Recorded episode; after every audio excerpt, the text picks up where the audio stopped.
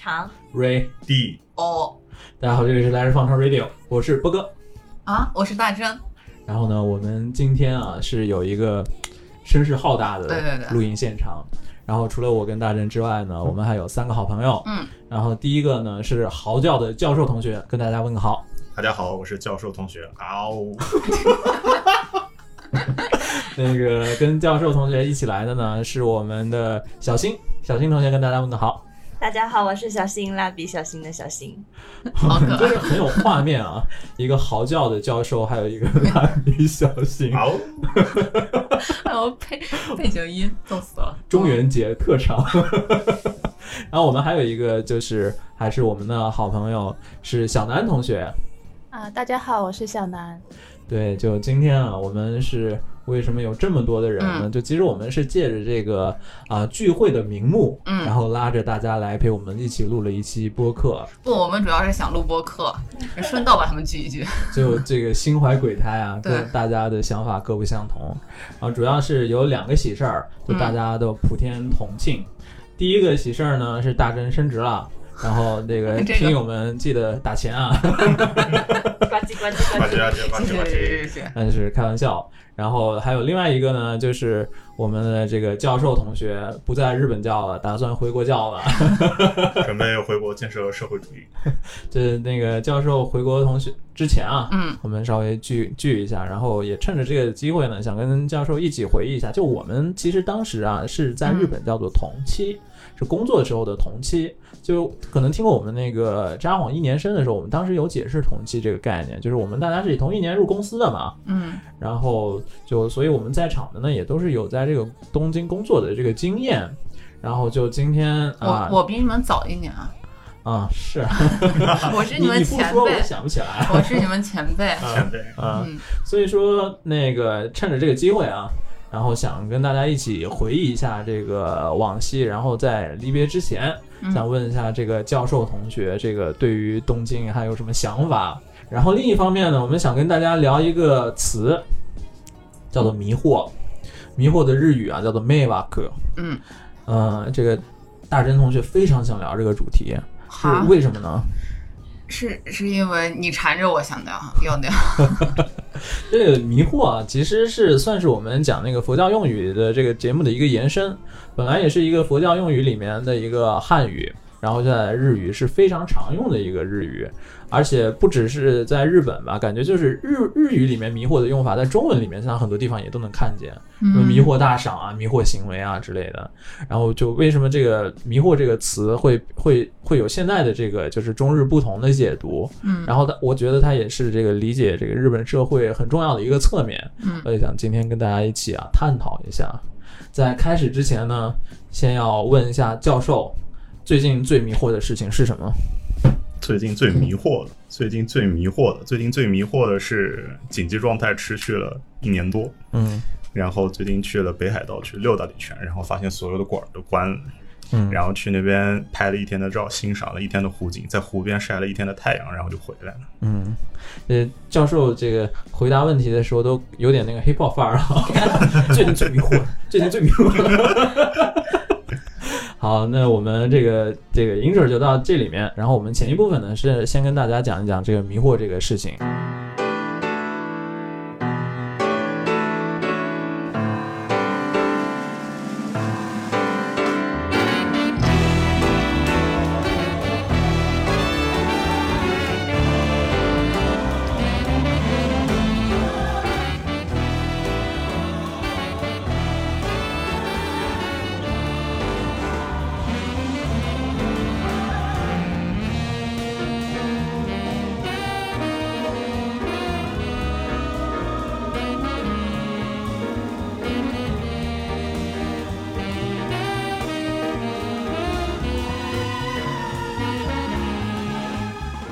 说这个第一段啊，是给大家讲讲这个迷惑，迷惑这个词，其实就是学日语的人，我觉得刚学日语的时候，多少有有一些点呢，会就是从中文的意义讲上讲说会迷惑的，嗯就有一些明明是汉字的词汇嘛，一看就是从中国过去的词汇，但是到了日本呢，它的意义会发生一些改变。然后发生的那些改变呢，你就有时候想把它中间的那个逻辑关系给捋清楚，你会觉得非常难。捋不清。就是这里面，我想 Q 我们这个学者啊，就是学学术非常优秀的这个小小南同学，啊，不是教授吗？小南同学在那个是日语的那个哦是专专门嘛，我想想问，请问那个你觉得这个勉强就 “banq” 这个词啊，它的中文跟它的日文的意义之间的逻辑关系是什么？呃，我觉得还是蛮有逻辑关系的，因为 “banq” 的话，在日语里面其实就是学习的意思意思嘛。嗯，然后我们每个人都当过学生的嘛，就就很可以明白，就是对于学习这个事情，对，没有人是很心甘情愿的去学的，就大大家一般是带着一点勉强，嗯，所哇以就是哦非常 make sense 啊，对嗯一点都不勉强的一个回答。特别好。教授这会儿压力特别大。再再加上一个斗知识，就勉强呢，还有一个意思是讲价的意思。但这个说法呢，在日本里现在就这样说的人是挺少的了。然后跟这个词有点类似的呢，就是我们今天的主题了，这个就是这个迷惑嘛。嗯，教授同学来来一个那个标准定义，迷惑的中文意义是什么？迷迷迷惑的中文定义，嗯，迷惑，嗯，迷惑，迷惑。教授现在在表演 迷惑。我现在的脸的表情大概就是迷惑的表情，我觉得应该怎么办？这个波哥怎么扔了这么一个迷惑过来？啊，那我我我来那个稍微稍微提一下我的提案啊，你觉得觉觉不觉得这个可能迷惑在中文里的意思就是就是不知道，就是不明白，就是就是这么简单，是不是？对对，但是在日文里面呢，这个迷惑的意义现在不太一样，而且这个可能感觉大家如果是常看日剧或者对日本文化有关心的同学的话，可能多少都知道这个那个在日本迷惑是什么意思。嗯，就小新同学给我们解释一下。就是添麻烦的意思吧？对，嗯就是添麻烦，就是呃说的稍微再抽象一点呢，如果别人有一个行为嗯让你产生了不快、不愉快，或者对你来说有一些呃对你来说有一些不好的影响，这些事情呢都可以就是成为这这是一个给你带来了一个迷惑，所以说在你可以把它类比成中文里面的麻烦、添麻烦的这个意思。嗯就是，但是必须要说的是，这个迷惑在日语里面，它它一般代表的不是多么了不起的被害，多么了不起的损害，嗯一般都是一些日常行为的。就比如说啊、我走在路上突然高声嚎叫，这是迷惑行为，是不是教授？啊，是的，是的。那我那我曾经在东京街头嚎叫的时候，确实有很多人这么说。就是，但是你在东京街头，如果你拿拿拿那个抢劫啊或者偷窃的话，这就不只是迷惑了。这叫犯罪好吗？对，就是所以说讲到这个，突然有有一个历史事件，我们可以在这 Q 一下，就是我们知道那个田中角荣，嗯。嗯，他当时中日建交的时候，田中角荣这个人不是去去中国嘛，然后当时是在晚宴上啊发表就是代表日本对这个战争行为谢罪，然后田中角荣说呢是那个这个国に多大な迷惑をかけまして申し訳ございません。他竟然敢用迷惑这个字儿来，就田中角人这个这个人是怎样的一个人呢？他是一个没什么文化的一个，没什么没什么涵养的一个人。他这样说完以后呢，这个周周总理当时也是勃然大怒。嗯但是我记得有看过一些洗地的文章，说这个“迷惑”这个词啊，其实在日本里面，日文里面有不同的用法，所以他当时那样那样说，在符是符合那个日本的日语的惯用用法的。其实这个我们现在我们都知道，这个 不是不是这个样子的。所以说啊、这也是跟大家解释一下。这个嗯迷迷惑这个词在日日语里面到底是一个什么样的意思？为什么今天非要把这个词挑出来想想聊一聊呢？就是我我们刚才也讲了嘛，就是迷惑它对应的中文是麻烦，嗯但是你有有没有感觉，就是我们在中国的时候，嗯没有那么经常说麻烦这个词？麻烦这个词在生活里出现的频率高吗？我觉得真的是就是特别不亲近的人的时候，比较生疏的时候，然后客套一下啊，我不好意思麻烦你了。其实我可能心里不觉得很麻烦，我只是客套一下吧。就是感觉我们在中国的时候，我们可能就是用到“麻烦”这个词，如果一天能用一次的话，嗯那你在日本的话，你一天用用“迷惑”这个词的次数很有可能是十次，甚至是一百次。你犯错有点多呀。一百次。但其实不只是我给我说我说给别人听，也有可能是别人说给我听嘛。嗯屁大点事儿，在在在日本确实很有可能人家就给你说，哎哎，给你给你造成麻烦了，怎样怎样怎样的。嗯所以我就觉得这一点上啊，其实是一个非常好的了解那个日本的一个细节。嗯我想问一下，你们有没有觉得，就日本人觉得是对他们造成了麻烦，对他们是一个迷惑行为的，有哪些点你会觉得很难理解的？一一下子能想到，就是我们刚刚也聊过的请假的行为嘛，嗯就在公司里面，可能现在大家都一般公司都会有带薪休假的这样子情况，即使是在提前准备好和和领导呀和同事已经交流过的情况下，你如果请假，还是要说啊不好意思给你们添这个麻烦了之类的。生活里面有很多很多这样的事情吗？就是大家都说日本是一个规则特别多的一个社会，嗯你坐电车也有很多规则啊，你只要是处在一个公众的空间里面，都会有很多的规则。嗯就我我印象很深刻的有一次啊，就是我们在我家附近的一个超市里面，那看起来应该是一个中国夫妇，然后带着一个他们的小孩儿，然后那个小孩呢在超市里面的时候，可能是想要什么东西，然后就大声说啊，我想要这个，想要想想要那个，然后这时候呢，那个他父母就很紧张的那个样子，然后就制止那个小孩，不让他他他说话嘛。父母为什么紧张呢？就是害怕他这小孩这个行为啊、在日本这个社会里面算是给大家添麻烦的这个行为吗？但我我当时就会有一种，啊、那小孩嘛还小，就是这种让他表达天性不也挺好的吗？就所以这这种很难。当然，这种是在生活中的话，可能很多人觉得是可以理解的。那更多的时候是在是在工作中，比如说你作为一个顾客，你去买东西的时候，店员如果啊稍微对应的慢了一点，或者说啊没有按照那种很标准的那种流程来对应你的话，那这也是一个迷惑行为。嗯就是你如果想要搞清楚他们的这一套打分体系，这其实真的是一个挺挺困难的一个事情。嗯，对，就老要看眼色行事。就为什么他们日常里这么经常要讲讲迷惑呢？就是每一天要不停的在说啊，对不起，我给你造成迷惑了，或者说别人要跟你说说这样一个词，我觉得他们就是在在强调是这里面是要有一个规则，嗯正好刚才波哥说的一个事，让我想起了以前在在横滨上大学的时候的一个一个经验。当时我正好是晚上坐一个公交车回家，嗯。然后呢，嗯，如果大家对日本有所了解的话，就会知道日本的公交车包括地铁里面是不可以打电话的。然后那个时候呢，呃，我当时有个着急的电话，在正好在坐车的时候快下站，然后正好在我前面呢坐了两个日本的女高中生，非常大声的在这个公交车里面说话，然后当时并没有任何人对他有有任何反应。然后呢，我看着这两个女生说话，然后觉得自己来一个电话，自己说一点话，可能也没有什么特别大的问题吧。嗯然后我就接了个电话，刚说可能两句话吧，然后前面就就我就能感受到了那个整车人的白眼，嗯然后甚至还会有一个老太太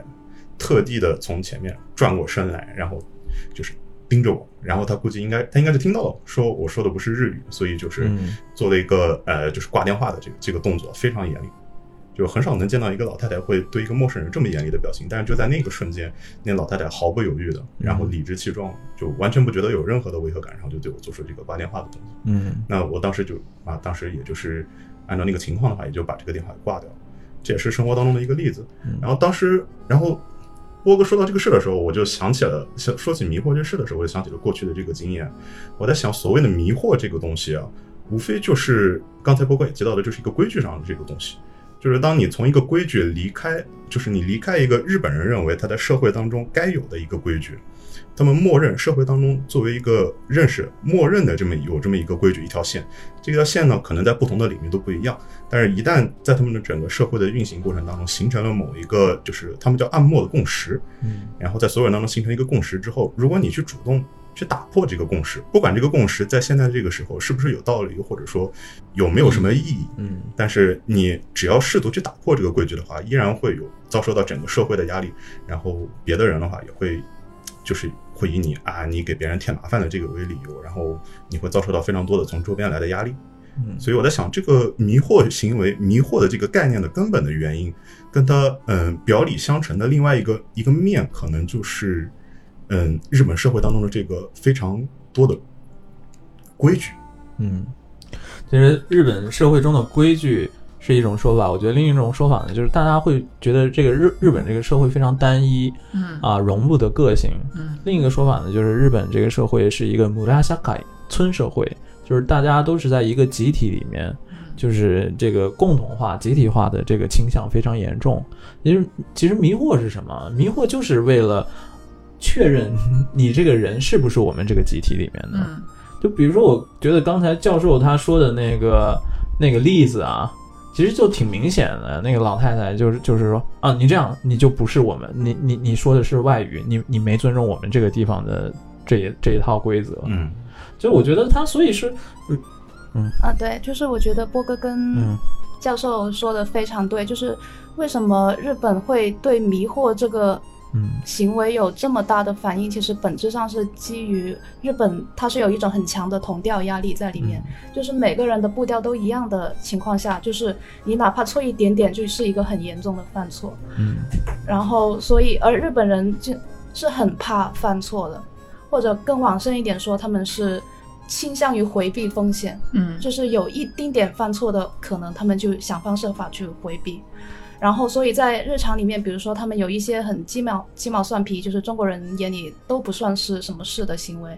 但是他们觉得可能这个行为会触犯到别人的利益，或者说是一种犯错的话，他们就会觉得就要自己先道歉，这样子就没有人可以责怪他，所以他们就会倾向就哪怕什么小事，他们都说啊、是我给你添麻烦了，这样子。就这样子就会把这个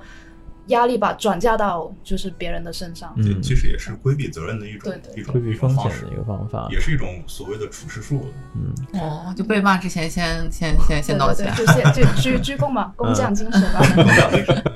但其实就是嗯怎么说呢？我们大家都在日本工作，我们都也也都明白，就为了这一句话，我们不知道要做多花多少无穷无尽的时间，做多少无谓的工作，就感觉像是一个万能的理论。这什么样都可以解释成有可能给对方造成麻烦，嗯就他那个基准是非常的那个非常的非常的百变的。对，而且可以说，因为这个迷惑的这个概念在日本社会当中实在是太过于普遍了，也是所有人从小到大接受教育，从可能他们从幼儿园开始，父母就会反复的告诉他们说，哎，你不能给别人添麻烦，就是不能给他添迷惑这个东西。所以，因为时代太过于普遍了，所以它渐渐的成为了这种处事术当中的一部分。很多人是已经把它就是用作为，嗯、用作别的目的，在在职场当中，在生活当中去利用这个东西。就我感觉，其实，在日本社会啊，迷惑这个词，它像是一个，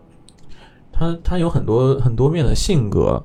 我越听越觉得，我真的好好很厌恶这个词，因为它像是一种奴役的工具。嗯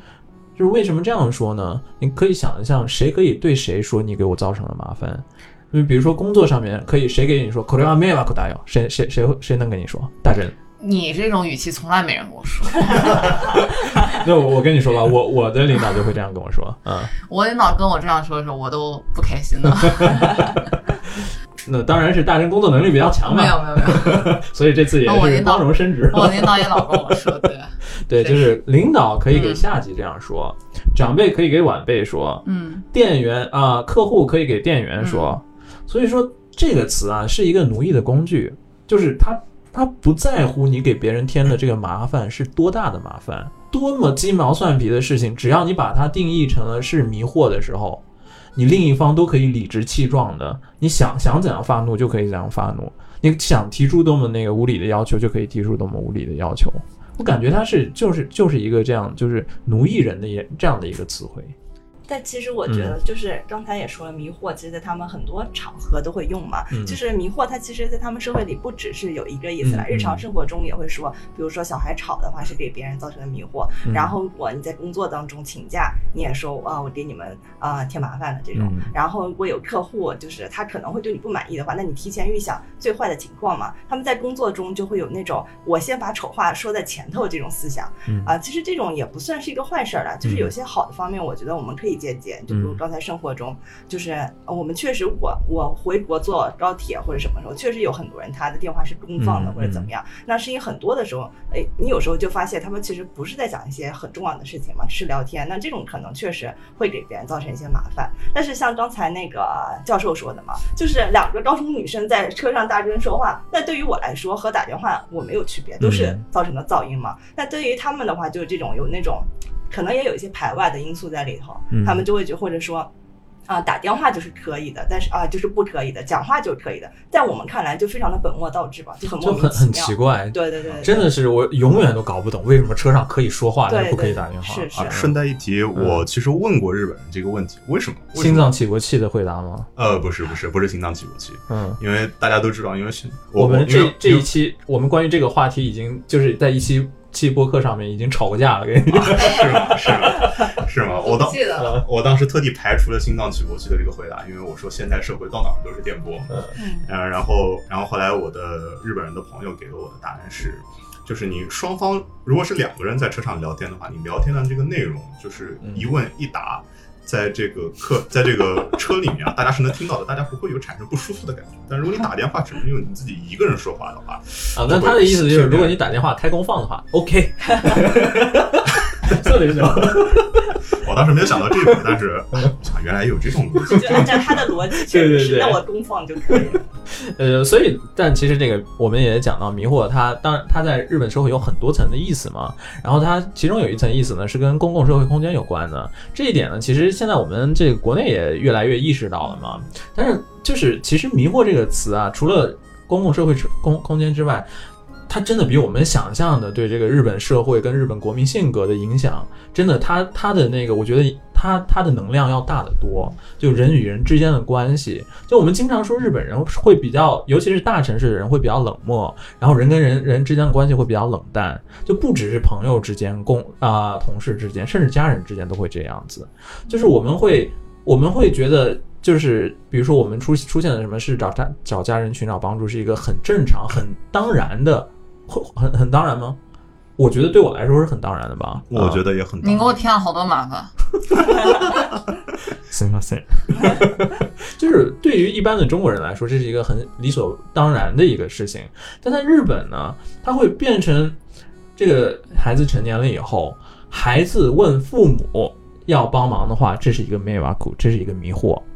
那父母呢，希望孩子 来帮助自己的时候，同样他们觉得这是给给小孩要造成了麻烦，添了麻烦，所以这让他们会有一种从我们中国人的角度来看，会会觉得他们亲人之间的关系是很冷淡的，可能很多时候是啊，只是通信往来啊，或者打个电话这个样子。让我觉得日本人，我有的时候会不习惯他们地方，我就会觉得他们太注重这些细节也好，注重这些规则也好，我会觉得很冷漠的，像机器人一样。嗯就他反而要是跟我添一点点没有啊苦迷惑啊，添一点点麻烦的时候，我会觉得像真的是一个活生生的人，就是他会会会犯错，然后会跟你说啊，我可能犯了错误或什么的。然后我觉得这才是人呢，所以每次遇到那种就是会犯错的人，然后会觉得不会太注重细节的人，我就会觉得啊，你好不日本人啊，你好好呀、你好有趣啊。也有人味儿，对那种感觉。就那因为嗯没有人是完美的嘛，但日本的这规则太多了，以后他他他希望每个人都成为一个尽量完美的，我觉不给别得他应该人添有一个麻烦的人。有一个规则手册，有一个做机器人的一个那个什么 嗯，规章制度，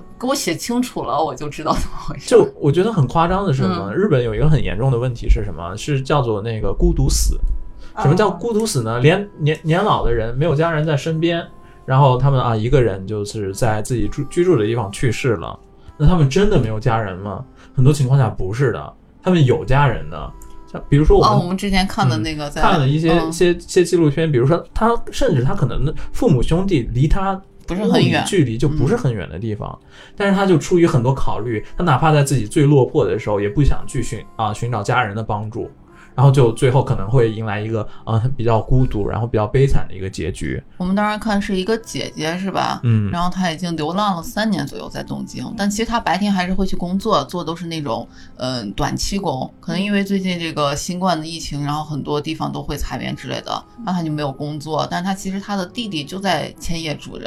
然后她那三年就晚上都是在那个那个巴巴巴士的那个停车站的地方坐着睡觉，然后白天流浪对白天经困难到忙，白嗯天又去打这种短工，然后有一次又发生意外，然后去世了。然后他弟弟才知道他姐姐其实已经流浪了三年，但我而且他这个故事你知道有意思的地方，也嗯不叫有意思的地方，讽刺的地方是什么？我我印象很深的是，他每年其实还是会给家人、给他的写信给妈妈还有给他弟弟寄一张明信片，说你们过得好吗？我挺好的呀之类的。嗯，所以他的家人完全不知道他其实已经过得这么的凄惨了。就是嗯这个故事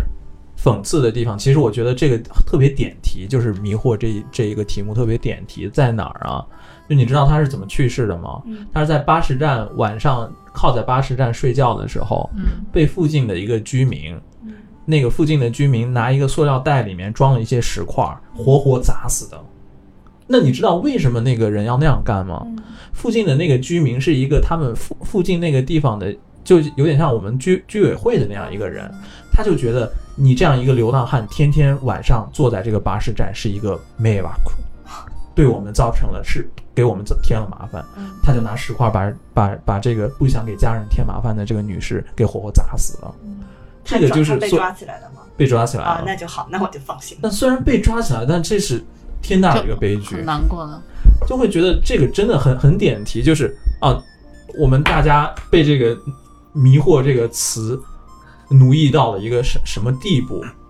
所以我我很很很讨厌这个词。所以我其实，嗯啊，你说，我就觉得就是你给我一张表格，告诉我哪块儿可以做，哪块儿不可以做。但其实我觉得就不用太在意他们这个，我真的觉得他们很多就是我给你添麻烦的这种思想，嗯就像你说的在奴役你嘛，其实就是欺软怕硬的一种形式吧。对，就有时候我搞不懂，那我给你添了麻烦又怎么样呢？对，就有时候，其实我自己，尤其是工作的时候，我也会不自觉的，我会觉得，哎，这个不能给我的上司添麻烦，他都这样说了，嗯，我不能这样子，也不能给客户怎么样。但其实，但我自己又另一方面会觉得，那又怎样呢？但 但我还是控制不住自己，该加班还是加班，该干嘛还是干嘛。我就觉得你没突破过，你只要突破过一次，发现没什么大问题，就觉得哦，其实嗯他们就是呃，嗯如果你真的就是。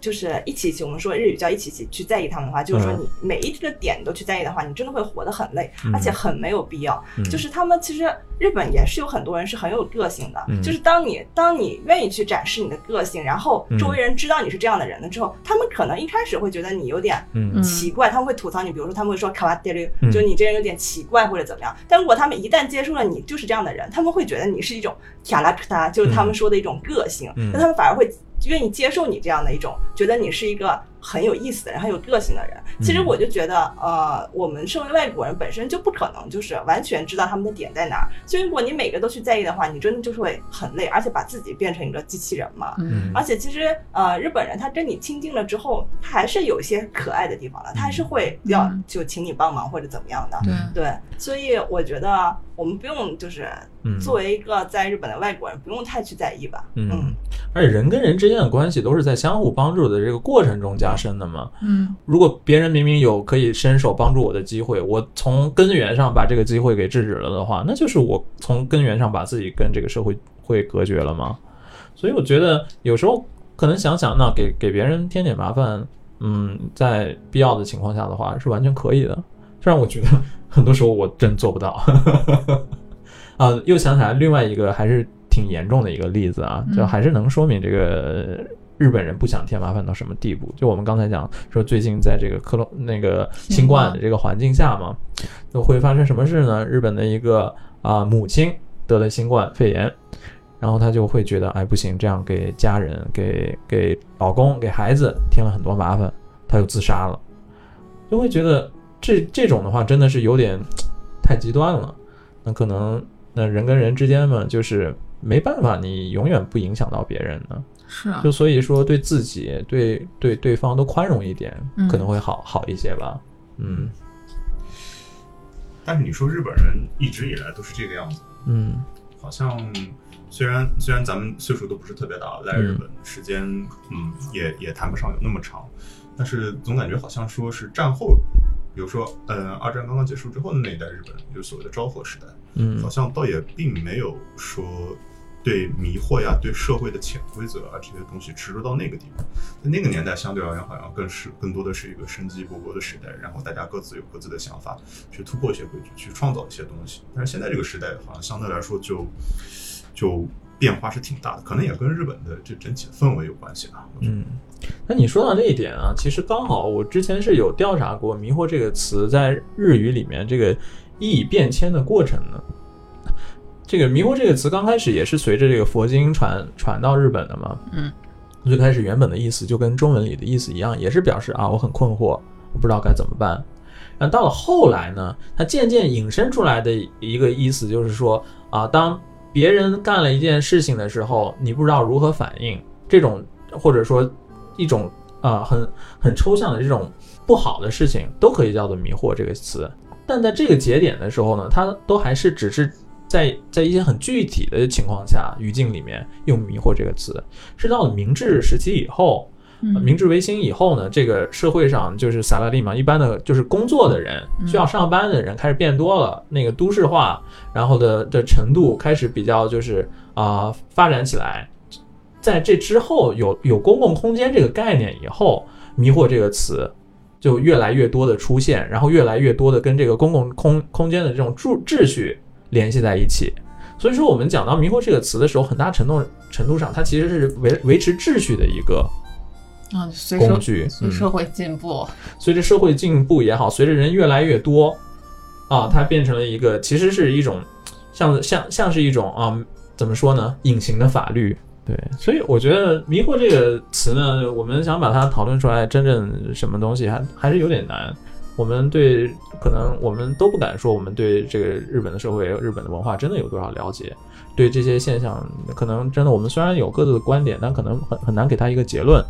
所以说，最后的话呢，我想还是从那个就是从佛教用语这个角度，然后再再再介绍一下这个佛教上对“迷惑”这个词是什么观点，就结束我们这一部分。嗯，那佛教上怎么看迷惑呢？我们知道佛教的目的是什么，大真特别明白。佛教的目的普度众生。如果你是，嗯，这也对，但如果你是一个呃出家了的话，你的首要目的是什么？首要目的念佛经啊啊，难道是修仙心？心心灵的平静都啊是。自我就日语叫做萨多利，哦中文呢叫做悟啊，就是我要开悟。哦，这个是每一个算是他每个人层面的这个目标吧。嗯那这个悟它的反义词是什么？其实就是迷惑。哦，也就是说，那在佛教的概念里面，迷惑这个东西不是因为别人给你带来的不好，或者说别人原因不在别人，而是在在于你自己。是不是约等于混沌呢？我不知道，但是大概是这这这种感觉，就是你可能被你的七情六欲、被你的各种欲望、被你的各种情绪、各种想法给奴役，然后看不清真正重要的东西，达不到开悟的这个境界，这就是佛教的它的物的反面，嗯。叫做迷惑，嗯。是这个这样一个状态。有一个很有名的比喻，就说那个竹节虫啊，你看它竹节虫在这个花盆，在一个花盆上的那个竹节虫在非常努力的绕着这个花盆一圈又一圈的走，你能看到它非常的努力，它在用尽全身的力气再往前走一步，但走来走去呢，都还是走回到原点。嗯这用来比喻什么呢？用来比喻人可能被眼前的工作、眼前的情绪、眼前的利益这些东西给给奴役了以后呢，看不到真正的自己的方向。这个状态叫做什么？叫做迷惑。所以一直在绕圈圈。对，一直在绕圈圈，一直在自我奴隶、奴役，一直在。虽然你就是做一些无用的努力吧，就如果再说的更具体一点的话，你可能是，当然没有说有任何不好啊，但就有可能就是你只想着你在目前这个身份的事情。你比如说你是一个呃员工的话，你就只想当一个好员工；你是一个呃丈夫的话，你只想当一个好丈夫。但是这背后难道没有一个连贯的东西吗？作为一个人，你想变成一个什什么样的人？如果你没有这方面的考虑的话，只是想想想到你每时每刻的那个身份的话，那这这就是一种迷惑的状态。那所以希望大家可以多想一想自己到底的啊方向是什么。嗯，不要把迷惑的原因归结于外人，然后对自己对他人都宽容一点。然后我们听一 听一段音乐，大家一起回忆一下我们 升华了，升华了。升华给给别人造成了很多迷惑的第一年的社会人生活。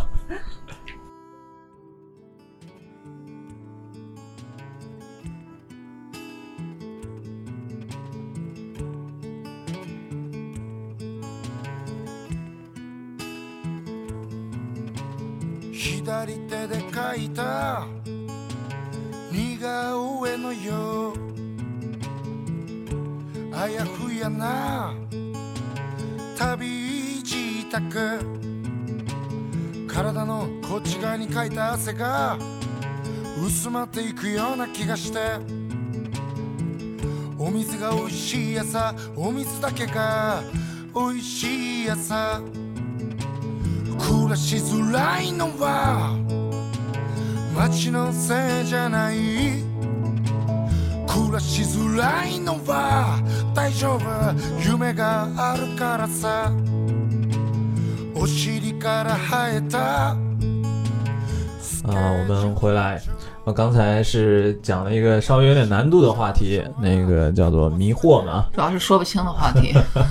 接下来我们心平气和的 来回忆一下，在作为社会人，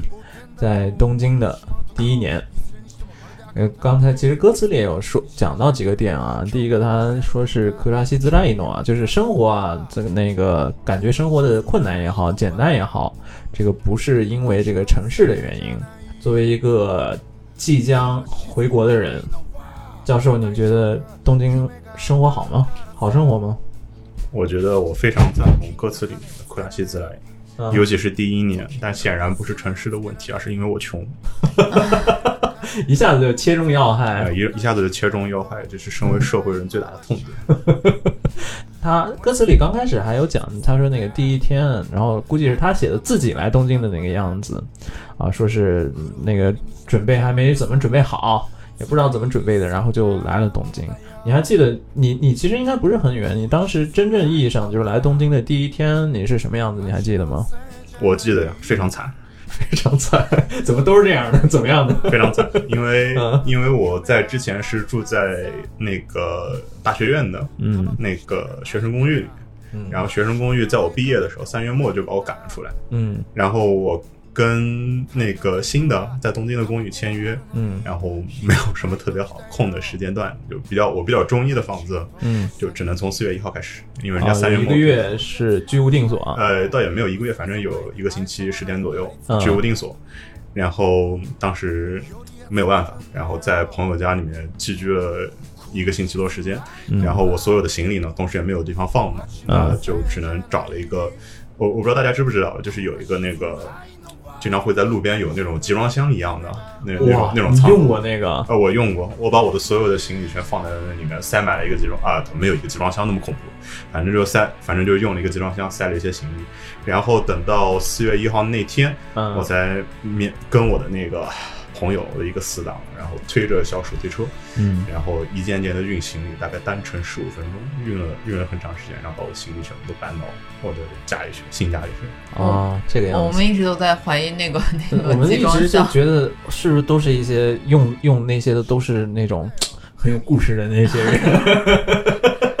果然有故事是吧？也过是一就因为我喜欢看那个恐怖片嘛，在日本的恐怖片里面，那个其实会有时候会出现，但是经常是有一些奇奇怪怪的故事会发生的那么一个地方。嗯他们现在有一个 service 服务，就是很多人家里，日本的家里不是特别小嘛？嗯然后他们那些冬天的衣服没法收啊，包括那对对对些褥子，他们就有专门的公司，就是帮你上门取这些，然后帮你洗，洗完之后放到一个集装箱里头。嗯现在我看，我有时候就是路过的时候会看到类似于工作人员的人去取一些衣服什么的。嗯，就其实这个也算是点出了东京的一个特点，而大家在东京的生活空间可能都是比较狭窄、嗯比较小的。打算问一个比较难的问题了，那我我现在抓到了这个小南同学，让你描述一个你觉得最能代表东京的场景，或者说描述，尤其是你第一年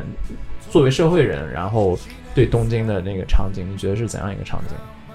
东京的场景，嗯，我我都觉得好难这题我感觉像嗯是大手町的夜景吧。啊嗯，对，我们可能大公司，嗯这个其实，嗯这里面就可以说一下，就是小南还有我还有这个教授，我们三个其实是同一个公司的嘛。嗯嗯，他一说这个大手町的夜景的话，那多少可能会就是大家都有这方面的那个印象。那大手町的夜景是什么样子呢？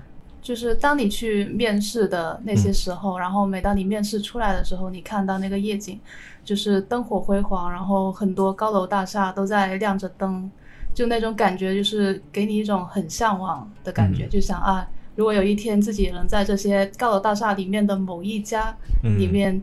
工作的话，那就太好了。这样，嗯，然后等到你真正成为了一个社畜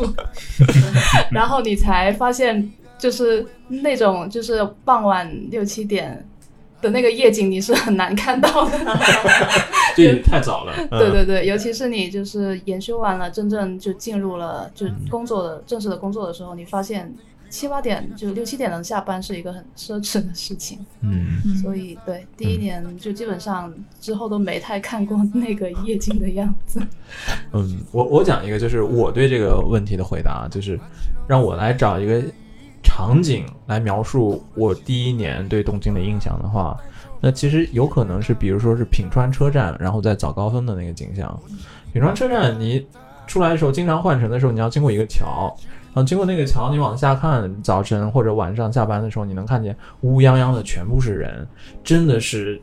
嗯，真的是乌泱泱的。它那个其实就是品川车站是挺大的一个，然后它那个面积挺大的一个车站，但你能看到挤满了各种各样的，而大家都穿的很类似的衣服，然后是就往各个方向在流动。你早晨跟晚，尤其是早晨吧，会看见那样的画面。我觉得那个其实可以代表我第一年对东京的印象吧。嗯就是我是我之前我是从北海道札幌直接来东京嘛。其实我来东京工作之前呢，我有心理准备，就是啊，可能大家都是通过这个电车通勤。但是说实说实在的，我对那个品川车站那个场场景，我到现在我都感觉没有完全的习惯，每次看到都会，哇，那个 毕竟品川车站是一个大的通道，一个非常宽阔的大的通道。然后，即便这么宽这么大，每天早上还是挤满了穿同样颜色衣服的嗯不同的黑色的点，就是在那里流动。嗯，就我也不想说是这个，就是这是一个不好的画面。就我感觉啊，大家都努力上班，从一个意义上是也是一个怎么说？没准对于一些人来说是一个振奋人心的一个画面。但反正我觉得这个画面能总结我第一年生那个工作的印象最深的一个场景吧。嗯，嗯，你们其其他人有吗？有吗？我觉得嗯 我的话，因为我当时在新宿工作嘛，嗯啊，我以为我在新宿工作，我会对新宿特别的特别的熟悉。后来发现其实并不是，就是我只是在那边，我每天只是在那边工作以后，然后我其实最熟悉的是从我们家到新宿的那条线路，然后下了班就会回家。然后新宿可能南口的话会有很多可以 shopping 的地方，有 shopping mall，但是从来都不会去。就我觉得反而是那种。呃，我虽然在那儿工作，但是我其实真的是两点一线的生活，我并不熟悉那个站，我也不熟悉那个，我只熟悉那一栋工作楼。然后我对我第一年的印象最深的就是几几电车，然后对我们那一层楼层比较熟悉，其余的好像记得业余时间好像并没有那么的多，感觉。嗯，就感觉怎么说明这个事情呢？就是好比说刚才那个小南说我们在那个大手町工作，但我就就可以这样说，我们在大手町工作，但可能我们只了解大手町地铁出站的那个那个出站口。口，你换一个出站口对啊。都是仿佛是另外一个世界的那个感觉。可能还有附近的几栋楼里对对面的那个定时屋，嗯中午去吃一吃饭的地方那对个煎拌面啊什么定时啊啥。嗯，第一年来到东京，你们喜欢东京吗？其实我还挺喜欢的，嗯。因为嗯，我特别讨厌之前学校的地方，啥也没有，鸟不拉屎。顺便问一下学校在哪？在筑波，就是我当时住在寮里头，就是宿舍嘛。嗯嗯驻波的宿舍特别破，特别小，就你不没有办法摆自己的那些想要的东西进去的家具嗯都没有，所以我当时搬来东京之后，一个人住，然后可以自己买家具啊，自己组装，自己置办小家，其实我觉得特别开心那时候。嗯其实那个社会人第一年的时候，有一个重要的就是自己安排自己的住住宿的环境嘛。嗯那可能大家我们比较共同的，可能当时我们住的都是一个不那么大的房子，我猜啊。嗯所以说有有有可能我们这里面有隐藏的富豪。嗯，我讲一下我当时的那个场景，嗯，就是我第一天来到我来到东京，来到东京也不叫东京吧，神奈川，我来到神奈川，然后我是来之前呢，我已经联系好了这个房子，我当天就可以入住。但入住呢，日本租房子都是房子里面空无一物，什么都没有的。然后我是提前我在网上那个订好了床，但是他当天是应不能不能嗯运不过来嘛，嗯所以是第二天嘛。所以我我从札幌到呃到东京也好，到神奈川的第一天呢，我是在那个空无一物的房间里面睡的睡袋，这个样子过的第一夜。你但是我才过了一夜，我过了一个月没床的日子。嗯，然后那个房间呢是非常的，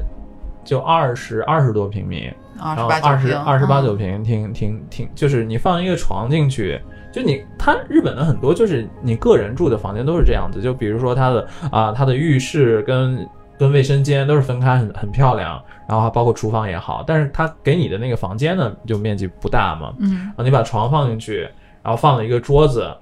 然后它里面本来有一个不是太大的柜子给你装你个人的行李，那可能那个房间已经装装的差不多满了，嗯，嗯，基大部本是分大家都是这样的感觉哈。嗯这边就是所谓的 one K 嘛，嗯。就是呃，一般来说会有一个单独的厕所跟呃洗浴间，然后在厕所跟洗浴间正好是在进入房间的那个玄关里面，然后在玄在这个厕所的对面呢，可能会有一个就是一个很小的一个一个一个厨房，除去这些玄关上的东西之后，进来房间就真的只剩下了一个可能十五六平左右吧，真正房间可能也就十五六平左右大，嗯，然后外面有一个大的落地窗，这嗯。这就是这个房间就就再没什么东西了。在东京以后来的第一个房子，你们最喜欢那个房子的哪一点？我先开始吧。嗯我那个房子虽然老，但是它的那个衣橱特别特别大，有一整面墙，就完全够放我的衣服，我就可以买买买，非常开心。哦，这个真的特别好，嗯嗯刚小新讲到衣橱，我也想，我从札幌来东京的时候，就前一天晚上，因为那些呃行李都已经收拾好了嘛，我就在衣橱里面睡了一晚上，就是像那个什么哆啦 A 梦哆啦 A 梦的那个，就是很以前叫他们叫汤丝还是什么的，嗯然后我就可以在里面睡。然后后来发现，哦，好好呀，为什么早没有在里面睡过？然后，但是来到东京以后，我记得我们当时也是住那个公司的宿舍聊嘛，嗯然后那个楼是一个新楼，就特别的新。我记得我当时就可喜欢布置我的家，其实就很小，就像他们刚刚说的，自己睡的地方大概也就十五平，有十五平那么大嘛。我还想把它划分一个区间，哦，这边是学习区间，那边是游乐区间，中间是睡觉区间，我就还想划分，就然后还买了一张粉颜色的地毯。然后自己还就是买，当时也买了那一架白颜色的钢琴，啊，电钢琴，反正就是就是就觉得还是挺憧憬的。然后工作以后就各种被虐，然后我们就在想，我为了我的那个可爱的小家，我也得工作。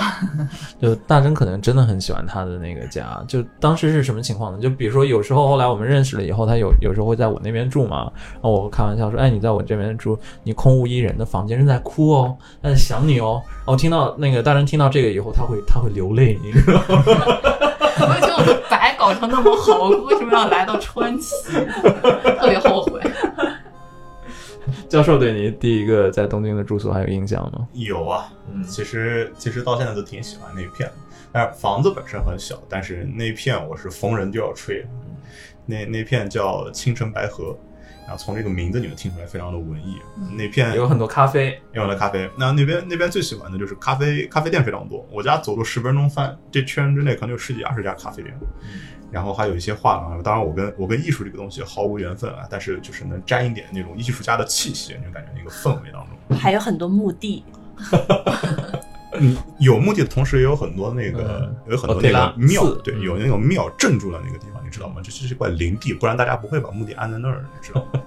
呃，然后然后那边风景绿，就是怎么说呢？有有有几个大的公园，然后同时加前面有一条小河流过，然后也有超市啊什么的，也就挺多的。再加上本身也有半道门线嘛，就是这个在东京当中相对来说不是很挤的线，去大手町上班也很近。嗯，所以那片我到目前为止，大家有人问说哪地方住比较好，我还是逢人就吹。这个，但其实就有时候这种是很莫名其妙的缘分。就我不知道你当时决定是青城白河之前，你是做了怎样的调查？我是很偶然的住在川崎，但是后来就一直住在川崎，我就觉得，哦，那我现在就是就是川崎派，就是 proud of 川崎，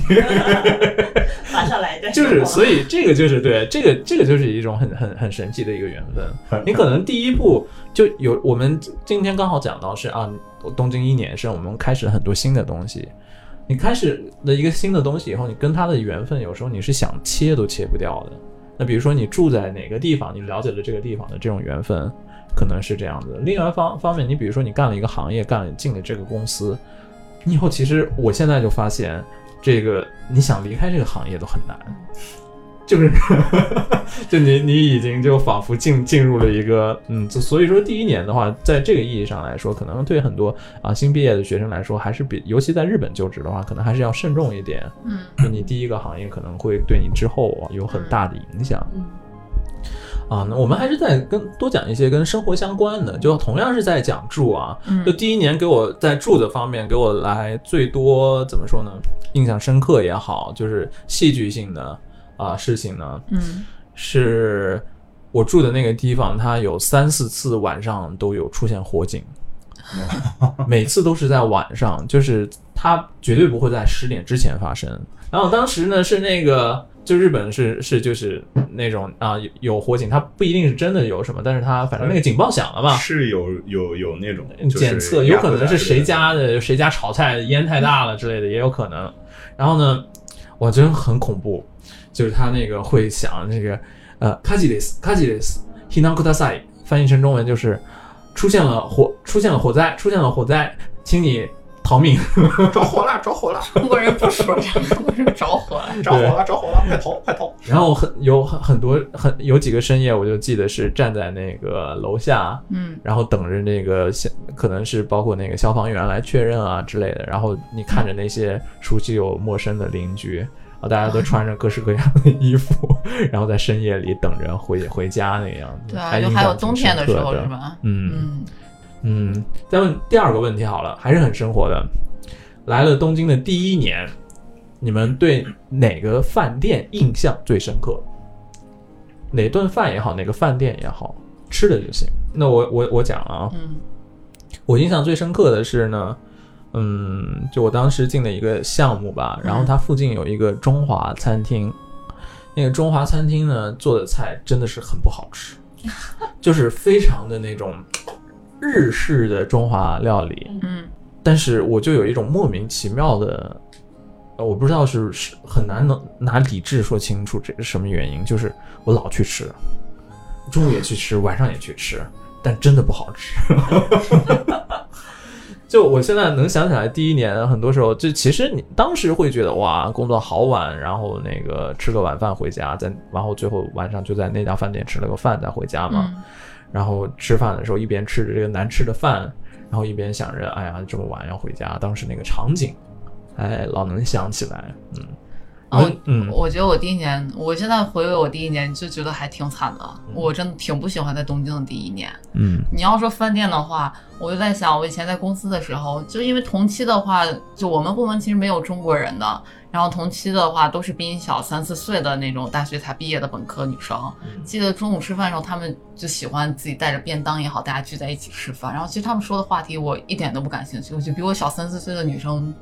对一件很莫名就是很小的事情会就是很大的那种反应，我觉得好傻呀。然后我就觉得跟他们每次在一起吃饭，我真的压力很大，一点都不起不到任何休息的作用，我还要去附和去应和，哦，好可爱呀，哦，好有趣啊。然后我每次其实后来我就会自己去楼下的一个咖啡店，可能会点杯咖啡，吃一个面包之类的，然后就想自己待一会儿。然后就就可能那会儿就是因为身边有时候会觉得你需要去融入到日本人的圈子里面也好，融到那个那个呃工作环境里面也好，有时候又会觉得好累啊，好辛苦呀、我好要装啊那种感觉。然后我就会刻意的会回避他们，然后会自己去咖啡店待一会儿啊，或者是甚至就去买个面包，去隔壁的楼里面的某一个落地窗面前站在那休息一会儿都愿意，就会觉得嗯就很压抑吧。当时第一年可能就不太不太适合，也不太喜欢以前的那个公司的氛围，我觉得。所以现在想起来，我也会觉得我第一年特别惨。日本年轻女性的两件法宝：死过一和哑巴饮还有 卡哇伊，啊，还有卡哇伊。最常说的你没说这三个词基本上能能覆盖百分之六十的对话。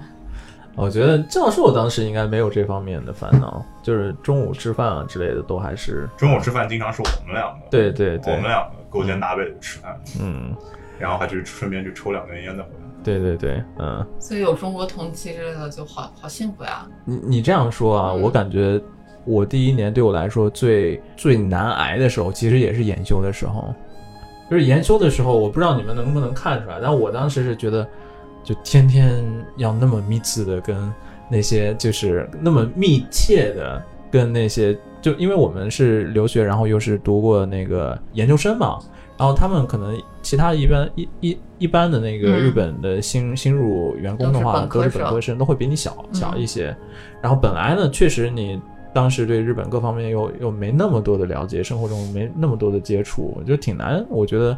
就很难，真的是交往的吧。但我觉得所以天可能天要、嗯要八九个小时，八九个小时关在一起，真的是现在我觉得那段时间对我来说是最压力最大的。哦，我觉得我可能刚刚说也太片面了。我记得我当时研修时候有三个关系蛮好的同期，但是后来因为他们都分到大阪，就分到关西那边去了。嗯当时就特别感动。我记得我才要入职的时候，要面试自己就是项目的领导的时候，他们怕我走丢了，把我送到店门口，我都懵了。我说，我心想，姐姐比我们大了四岁，怎么会？然后我就专门送到店门口。然后后来就是因为都分开了嘛，然后就同部门的那个同期，虽然也就人很好，但是就还是可能有一些性格上比较，他可能比较细致吧。所以我觉得还是分人吧。嗯啊，再包括自己很多不熟悉的地方，我也跟你们说过，你们也见过我以前宿舍隔壁的那个小女生，日本女生，也是我主动去敲门，我说哎呦好不习惯之类，去跟人家搭讪，嗯所以可能还是有一些时候就是运气不好，分到那个部门的时候，可能有一些不太习惯的地方吧。感觉小南是没有任何困难，就很快融入了。研修的第一年，其实我跟你的感觉是一样的。我那个时候我完你是吗？是的，我完全其实我完全是懵的，就是我我我就是那时候，就是我们都在研修，虽然我们研修分成几个班啊，就见的没有那么多有，快班之类的吗？但是我感觉那时候你看起来是开心的，我感觉我 我是应该嗯，其实我每天感觉都要死的感觉。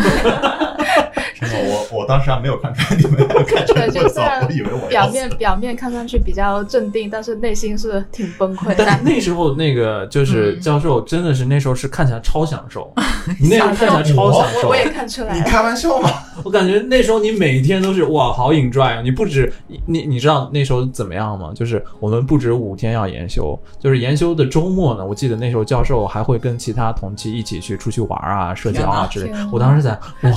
你五天之外你还可以社交达人呢啊不不不不不，你你你没有注意到我关系比较好的是另外一组，我的我跟我每天处八九个小时的那一组里面的人啊，嗯并不是很处得来。嗯，那你你你已经很好了，你已经有有很处得来的了，嗯我们都是社恐的。嗯。社恐是你们研修的，我们当时研修大概从四月研修到了八月，就都很久。对，我们也差不多。嗯嗯，非非常久的一段时间，但是想想起来，嗯，没学到什么有用的东西。对，就每天就是密集的发表，就是嗯给你非常多的 case，然后大家一起讨论，讨论完了发表，然后下一个 case，然后讨论，然后发表。但他讨论发表都是一些初中生 level 的那些问题，就没有什么 你真的是需要你啊去认真的思索，能能带给你你一些启发的那种东西很少。嗯、因为我当时第一份工作是在一个 IT 公司嘛，所以我们要全员都要学什么 Java 之类的。然后我又完全没有基础，我就分被分到了最低级的那个班。然后我那个低级班的同桌竟然是一个学学情报出身的，学情报就是学学计算机的嘛，日日本。我心想，你学计算机出身，为什么跟我在一个班？然后我们都不太会做 Java，然后就都要靠他。就其实当时觉得还挺有意思，我们还坐在第一排，我就经常看他就上上课上着上着就睡着了，然后他第二天跟我说：“你明天带一个那个夹衣服的夹子来，看我睡着就把我夹一下。”然后我就还真带了一个，就每天去夹一夹他，就当时还挺挺有趣的，就是就因为他们小，比你小三四岁。然后我就还觉得自己也也一下子回到了三四年前的感觉。你们还记得在第一年的时候，你们周末都怎么过的吗？嗯，搞家务呀，啊，是 搞家务，天天基本上周六，嗯，因为因为第一年刚去的时候嘛，就是啥东西都没有。嗯，我记得我是我我甚至刚去的时候，家里的三大件都没有配齐。然后最开始第一个月买了买了洗衣机，第二个月才买的冰箱，然后第三个月可能买了床之类的东西吧，反正轮着买，轮着买，因为因为太穷了，没有钱。然后，你这是分三个月，然后过完日本的六十年代是吧？对 对对，三个月过完六十年代，也算是一个突飞猛进的进步。然后高度成长期。高度高度高度成长期，每个月每个月生活水平就上升一大截。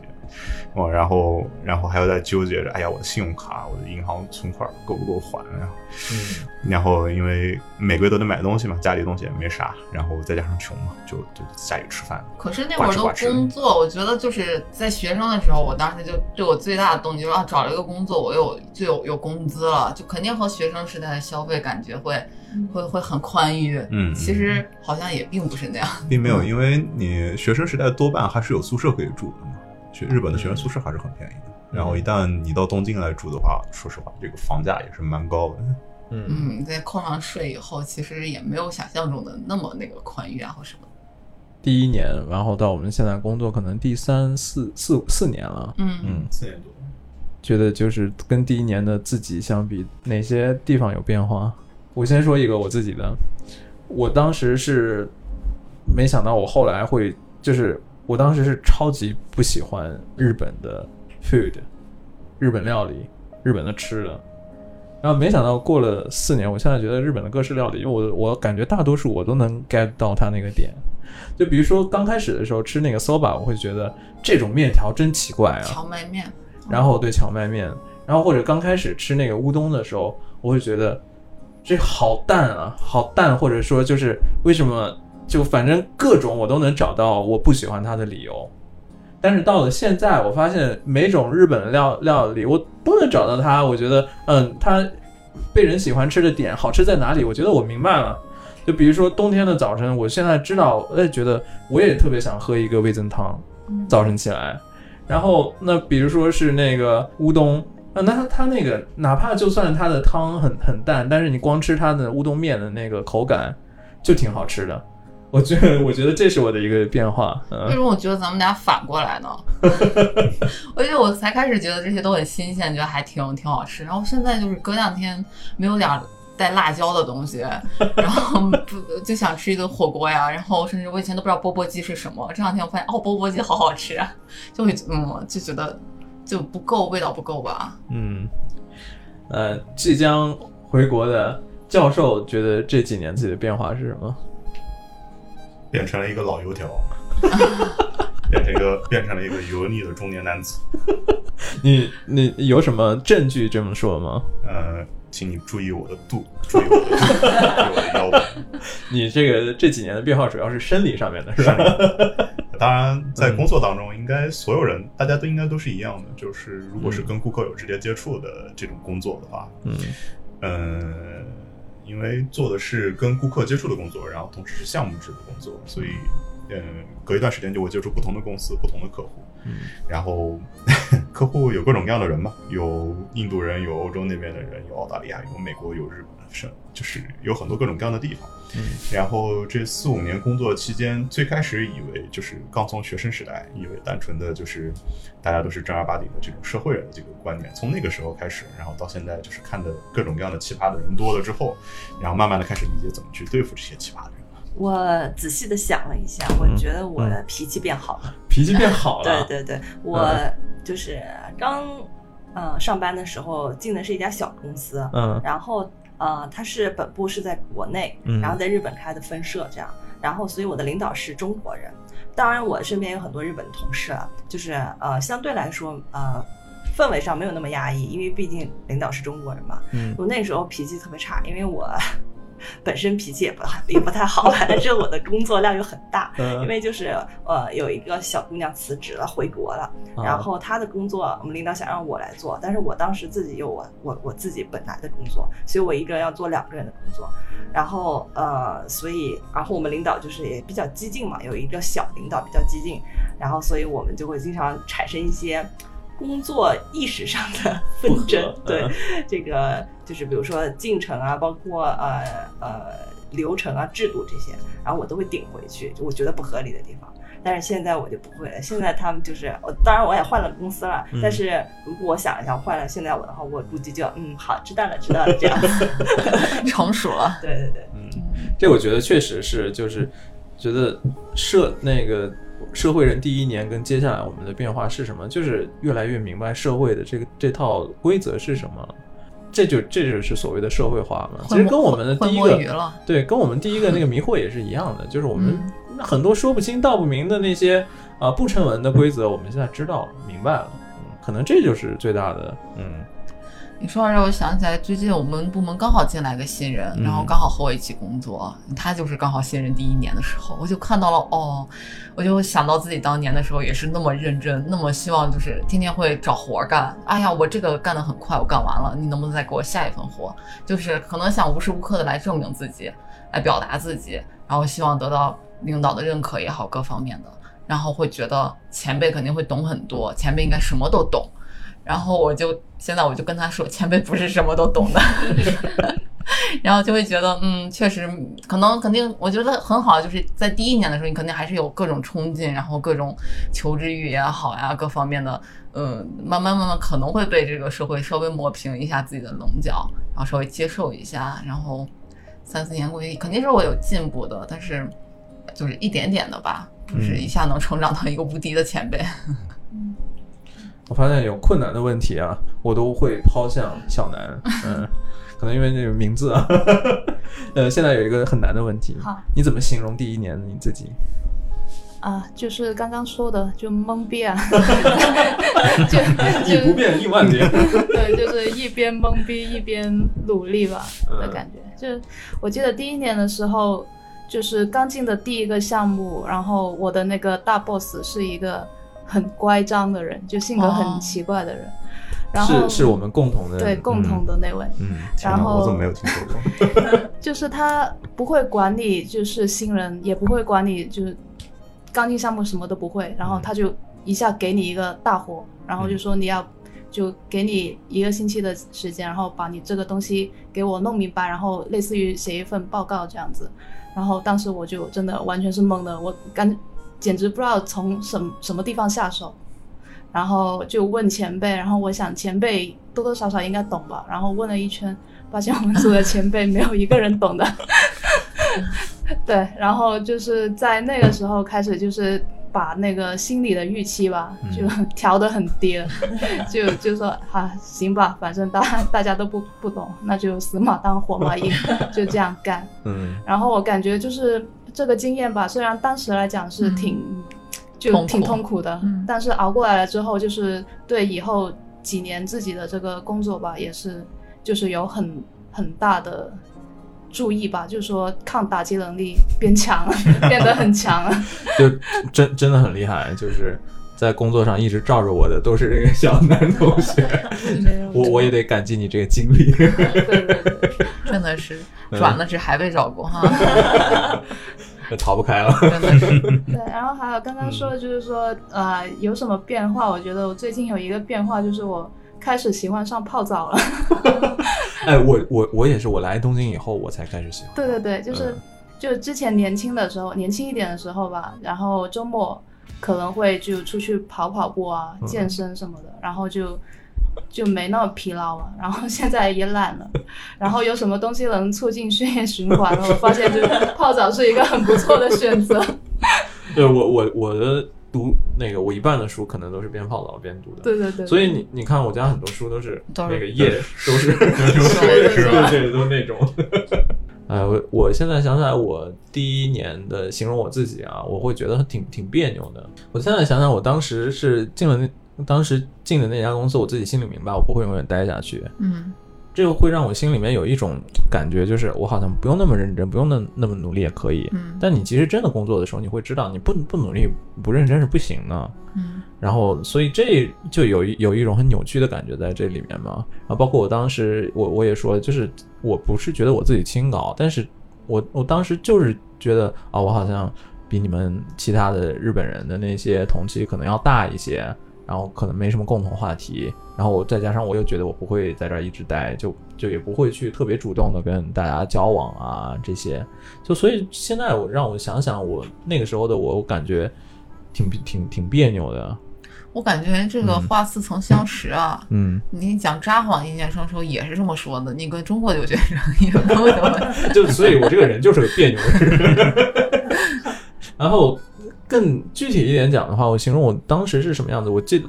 穿的跟所有的新入社员穿的一样的衣服。在日本，你大家谁是新入社员很容易看懂，他穿的都很类似，都好像是你们那个在找工作的时候穿的那那一套衣服，你可能工作了以后还会再穿，所以感觉你啊、能看得出来谁是刚工作不久的。然后每天穿着那个衣服，然后背着一个硕大的背包，嗯然后每天啊，匆匆忙忙的那个从赶着这个电车上下班，其实也没干什么，这可能是当时的我吧。我记得你那个头发抓的特别，里面上面打了多少瓦斯，特别有。有有一些对当时的我自己会在一些很奇怪的地方、嗯，有那些注意的地方，那后来也都无所谓完全 对。老老油条化，老油条花。教授呢？我、嗯我觉得可能用“落差”这个词比较好，就是还是刚才之前提到的，就是大手钉那片，其实就就地片来说是叫丸之内嘛。嗯丸之内的话，嗯、多少在日本还是象征了，就是至少在学生的时候，刚开始找工作的时候，我臆想当中的啊，这是一个高大上对有点高大上，哎呀，然后自己成为在丸之内工作的人，哎呀，怎么这这个身份有点起来了吧？嗯 然后当时这个期待值报的比较高，就跟就跟有那个叫“丸之内丸之内 OL” 一样的这这种这种形容这种词语嘛，报的期望比较高。然后当真正进到公司了之后，发现其实其实很多都是非常就是就是和别的工作没有什么特别大的区别。你说收入有多高吗？嗯并没有。我第一个月 第一个月第一个月买洗衣机，第二个月买冰箱的这种，你说收入能高到哪儿去呢？对不对？然后。然后这个工作本身当中，你说也是也是在嗯不断的调整红框的位置，嗯嗯，这种，嗯，你说其实其实工作当中跟别的工作并没有什么特别大的区别，也是有非常多，嗯，需要注意刚开始不成熟的，然后一点点去嗯碰壁啊，一点点去学习的阶段，所以这个。嗯，其实很多人应该都会面临过这种问题，就是学生的时候的这种高期待跟实际进入社会了之后的这种落差。这点可能在第一年工作第一年的时候，嗯，对我来说是一个比较嗯印象比较深刻的一个一个地方。你现在对东京此时此刻的感觉是什么？想法是什么？难的问题不应该问小南吗？偶尔啊 给别人一点机会。表现一下，嗯，对东京的感受啊，我觉得我嗯，如果总结自己在几年来在东京的经验的话，我可能并不是特别会想在东京居住。嗯，虽然说工作可能会想在东京，我还算想做一点想做一点自己事业的人，所以嗯，最好的环境还是在东京。但是嗯，真要说到生活的话，就是尤其工作这么长时间，然后经历过几个就是实在是非常真的是非常非常忙的这种工作阶段之后，然后慢慢的就在考虑这种生活当中的究竟工作是为了什么在工作，然后生活是为了什么在生活的时候，那考虑到这些东西的时候，我就在想，东东京可能是一个过于过于繁华、过于过于热闹的地方。如果是接下来的话，如果是还在留，当然我不留在日本了。如果还是留在日本的话，我可能会想去稍微乡下一点的地方去住，然后工作继续在东京，嗯，然后这样给自己工作跟生活画一条线。那最理想的可能是横滨。稍微跟我们这个主题更相关一点的说法的话，就从你在做工作东京开始工作的第一年到现在，你觉得你眼中的东京有变化吗？嗯，有，因为刚来，因为我在日本的经历最开始是从青森县一个非常乡下的地方，然后到横滨，然后再到东京来的，所以多少在那个时候就印象当中的东京是一个高大上的地方，是一个。就怎么说，就是所谓的玩之内的这么一种感觉，就是那种你下了班之后，哎呀，能看到特别多的那种穿着时尚的这种职场的人士呀，大家非常帅，穿着锃亮的皮鞋啊，脑袋上涂着锃亮的这个这个发蜡啊这类这种。就说的是东京一年的我，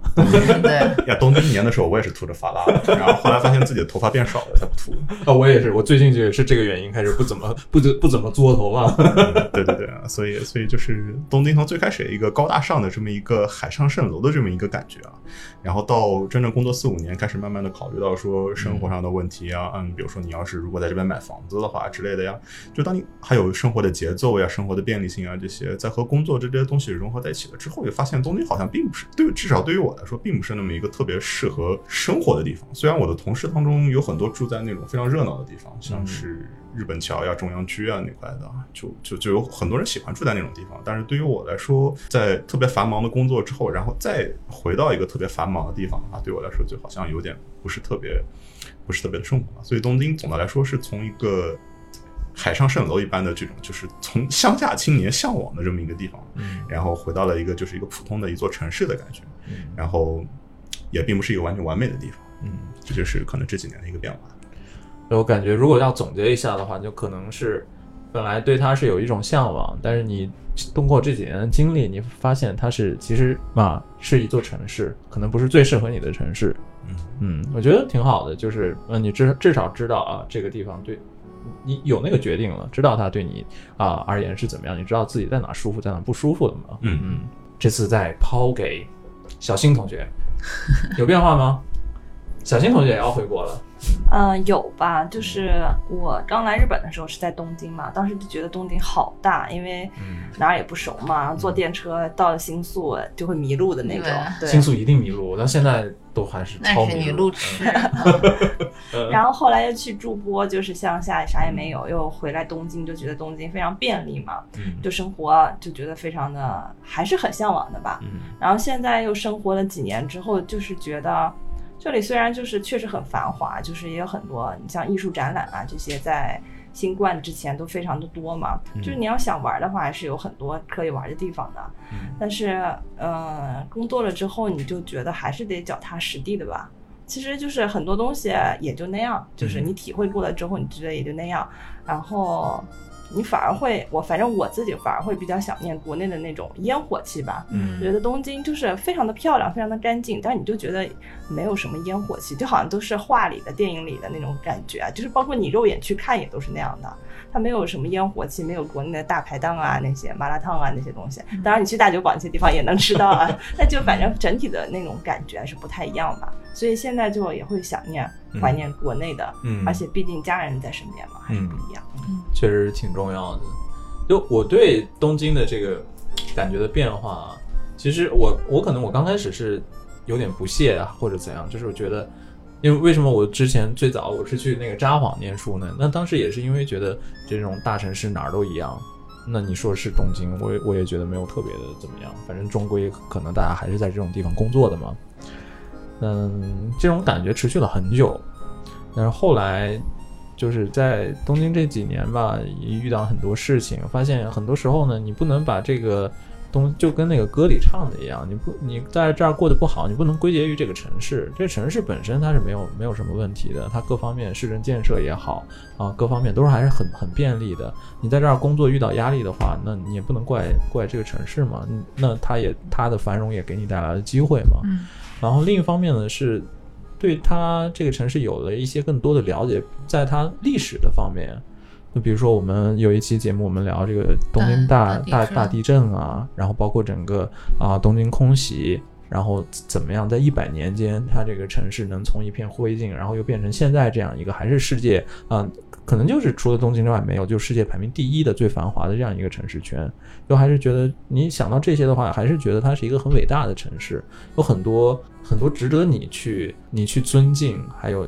值得你去发现的地方。嗯就所以说我可能对东京的印象这几年是变得越来越好啊。嗯还有很多地方，就比如说，可能我们工太平时工作呢，太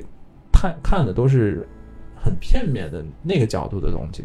就比如说我我我也明白，就我们如果在那个大手町工作，你可能从高层建筑看下去能看见黄菊很漂亮啊，我们都觉得哎，但虽然如此，但跟我们又有什么关系呢？我们有只只是有大公司的这个外衣，能看到这么这么漂亮的风景，但其实这风景不是我们自己的。我们在在这个东京这个城市里面，我们也只是一个异异异乡人，一个一个客人的这种感觉。嗯但另一方面，你平时就比如说去公东京的一些公园也好啊，呃，能看到日本东京更生活化的一面也好啊，你渐渐会觉得你也能发现它可爱的、有生活气息的那一面。所以我觉得我对东京的感觉可能是住了这么久，就嗯，在这附近也工作了这么久，可能评价是越来越好越好一点了吧。虽然我不敢说我就对它有多了解，但是我渐渐能知道它，嗯，它独特的地方在哪儿。我就想说，嗯我就是第一年的时候，我就像你刚问的，如果一个词来形容你的话，我觉得是孤单。嗯然后东京给我的感觉，我一直有这种感觉。嗯然后我就觉得，如果只有我在日本，在东京的话，我可能不会这样再过这么多年，我不可能在这个地方待上五五年六年。可能因为有波哥在，我才能坚持到现在。啊，这个时候不是表白的意思啊，就是 就是我觉得我可能对东京对这个城市，只是因为可能有一个有一个对我来说蛮重要的人呀，然后有一群朋友在这边，有感情的维系在这边，所以我可能还可以在这边待下来。但其实前段时间我们也有想过要不要永远的一直回国呀之类的。那那个时候我就在想啊，回国好好好开心啊，我可以在自己家人身边，各方面都很好。突然之间我又其实有一点不舍，对于东京，可能对于日本也好。就毕竟可能生活在，可能我的根是在中国，在我的家乡，但是中间有八九年的时间我又在这边生活过，就是就是遇到了有一些点点滴滴，去到一个书店也好，去到去到自己经常用的这个车站的时候，我又会觉得，如果哪一天我永远看不到它的时候，我又会有很失落的感觉，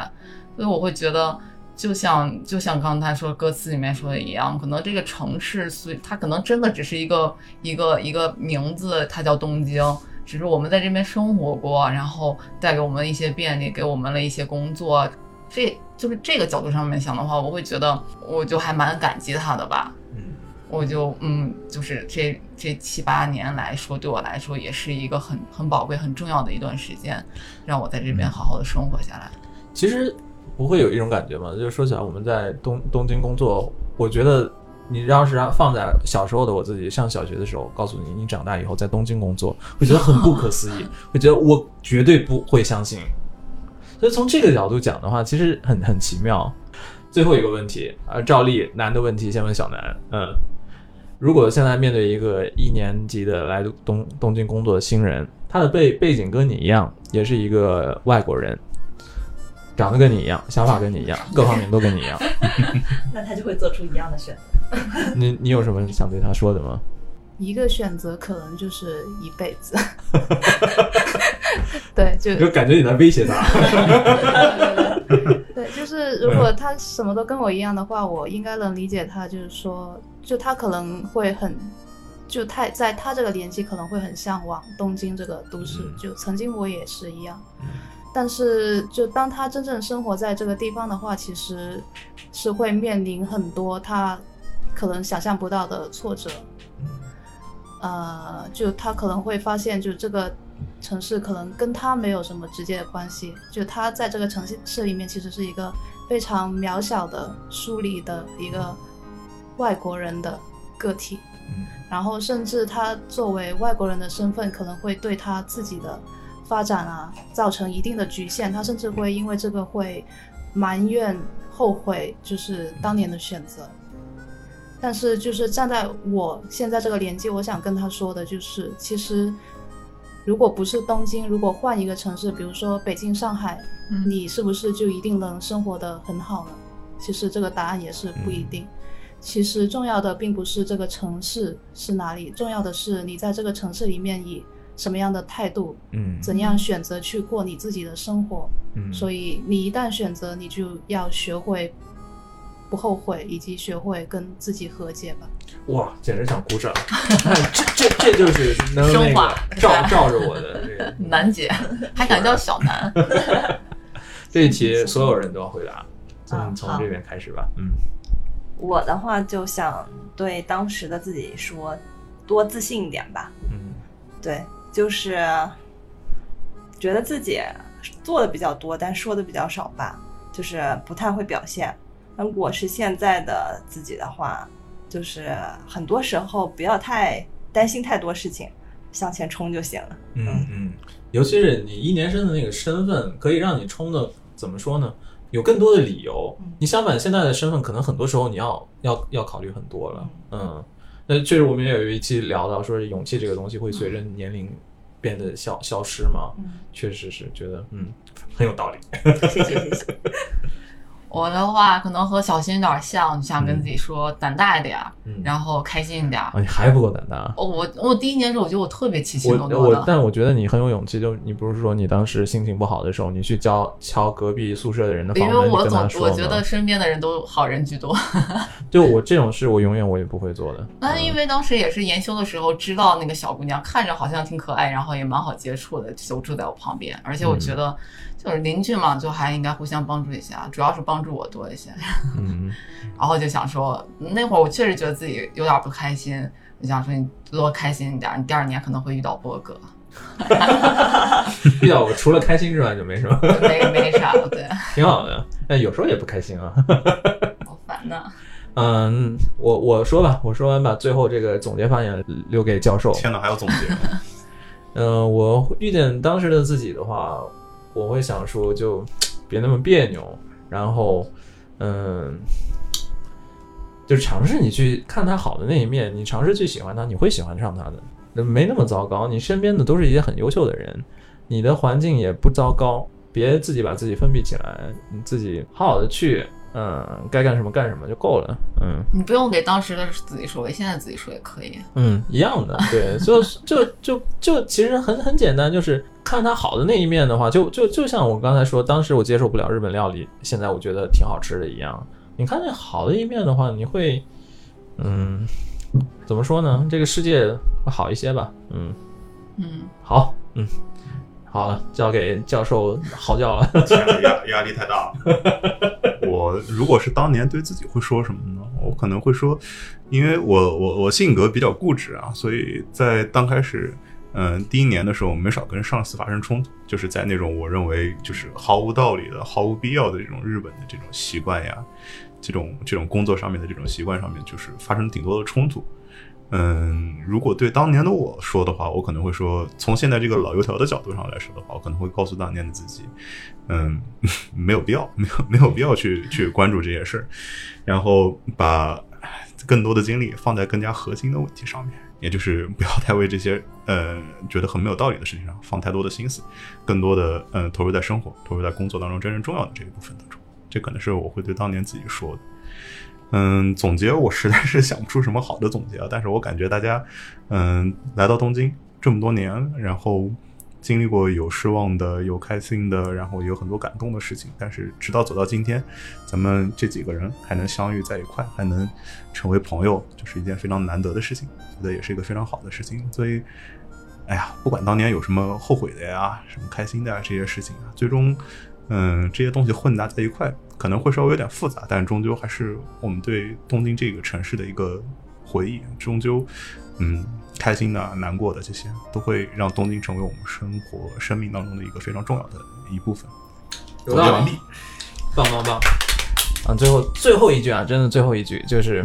虽然我们讲完东京一年生嘛，但是新的开始永远都都可以可以有新的开始，就好比比如说啊，那个大真升职了以后呢，接接下来是升职以后身份的一年生，是不是？S 一年生我，立马就要休息了。然后比如说教授回国的话，那是回国一年生啊，内卷，所以呢对，所以希望我们永远有这种新的心态，然后迎接新的挑战，然后，嗯，那我们跟听众说再见吧，嗯，我们下期再见。下期再见。再见。下期再见，拜拜拜拜。这俩好可爱。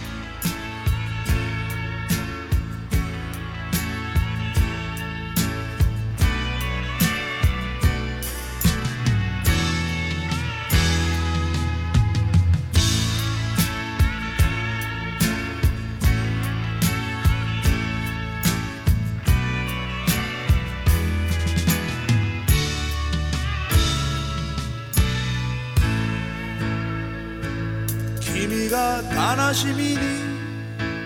心閉ざした時思い出してほしい歌がある。人を信じれず眠れない夜にもきっと忘れないでほしい。生きてりゃいいさ。queria ir.